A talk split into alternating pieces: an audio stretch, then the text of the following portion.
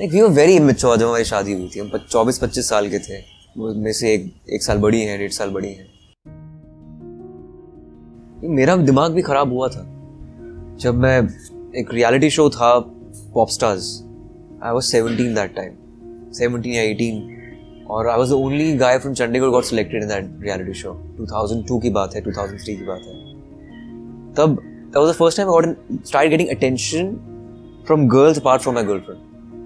तो तब मेरा दिमाग खराब हो गया था कि मैं स्टार हूँ चंडीगढ़ का, कॉलेज में था getting lot of attention breakup कर दिया था मैंने। तो I have gone through that phase उस दौर से गुजरा हूँ जब बोलते हैं इसका दिमाग खराब हो गया। मेरा हुआ है दिमाग खराब। उम्र ही ऐसी थी।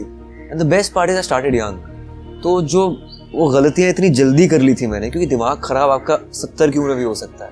जब आपको अचानक सब कुछ मिल जाता उसकी कोई उम्र नहीं है। आप पचास, साठ, सत्तर, आपका दिमाग कभी भी खराब हो सकता है। लेकिन जितना जल्दी हो जाए उससे आप लड़खड़ा कर वापस आ जाए उतना अच्छा रहता देन आई रियलाइज़ मैं वो रियलिटी शो खत्म हो गया। एक दो साल बीत गए।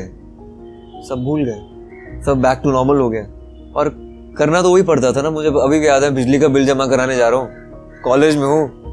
तो बोलते थे वो देखो वो जो टीवी पे आता बिजली का बिल जमा करा रहा है। तो वो वो चीज़ें थी क्योंकि आप ज़िंदगी ऐसे चेंज करोगे?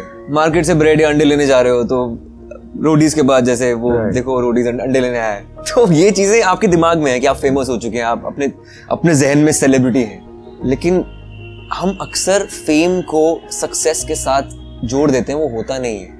हर कोई इंसान सोचता है अगर मैं फ़ेमस तो मैं successful fame is just a byproduct of success कि आप सक्सेसफुल हो गए चलिए आप फ़ेमस हो जाते हैं। आजकल फेम मिलना आसान हो जाता है सक्सेस मिलना हमेशा मुश्किल होता है। I think she is the best human being I know in my life वैसा इंसान मैंने आज तक नहीं देखा, ना मिला हूँ। She a super human being more than anything else और जिस तरह से वो इवॉल्व हुई है अपनी ज़िंदगी में, वो कमाल।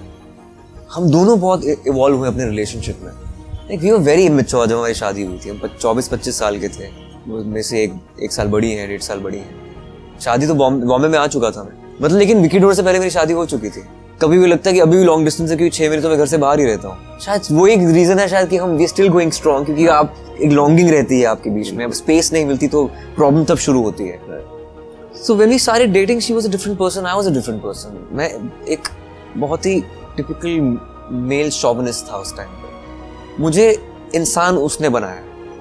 मतलब पहले उनको जो दर्जा देता हूँ मैं वो उन्होंने सिखाया है मुझे कि एक औरत को कैसे ट्रीट किया जाता है।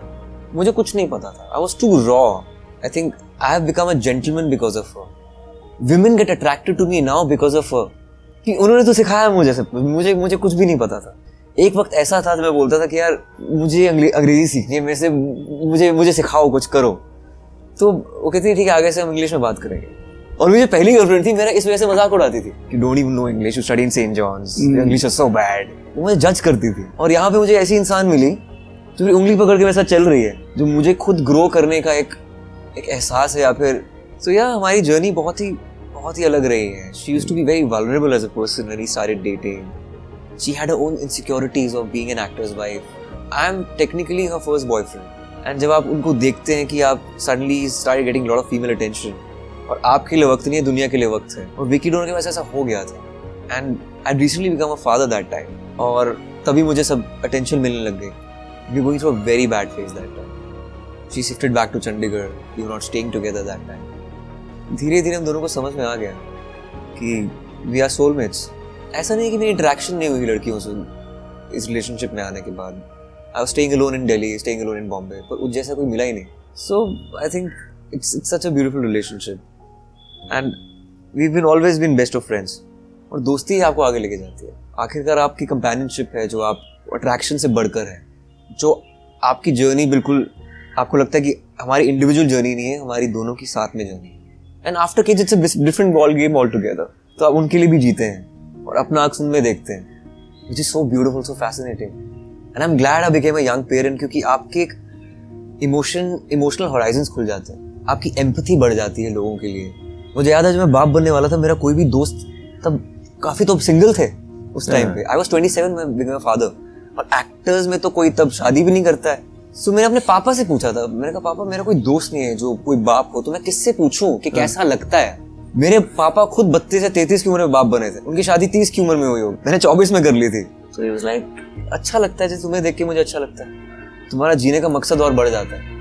और बच्चे के नज़रिए से जो आप दुनिया देखते हैं ना वो एज एन आर्टिस्ट आपको बहुत काम आती है। कि आपके अंदर का बच्चा जब तक ज़िंदा है तब तक आप आगे पनपते रहते हैं खुश रहते हैं। सो अच्छा ही हुआ है जो हुआ है। आपको रियलाइज़ ही नहीं होता कि आपके माँ बाप आपसे कितना प्यार करते हैं। So these are the changes I felt हँसते, खेलते उसने कैंसर से लड़ लिया विच इज़ अनबिलीवेबल किसी और के बस की बात नहीं थी। And it was such a dichotomy in life that I am going through a career high mostly we are suffering from this so it just shows that you know every every life has a void वो void आपको हमेशा लेकर चलना है। कोई भी ज़िंदगी perfect नहीं होती। इम्परफेक्शंस के साथ ही खुश रहना। दैट्स लाइफ अगर परफेक्ट हो जाएगा ज़िंदगी नहीं रहेगी।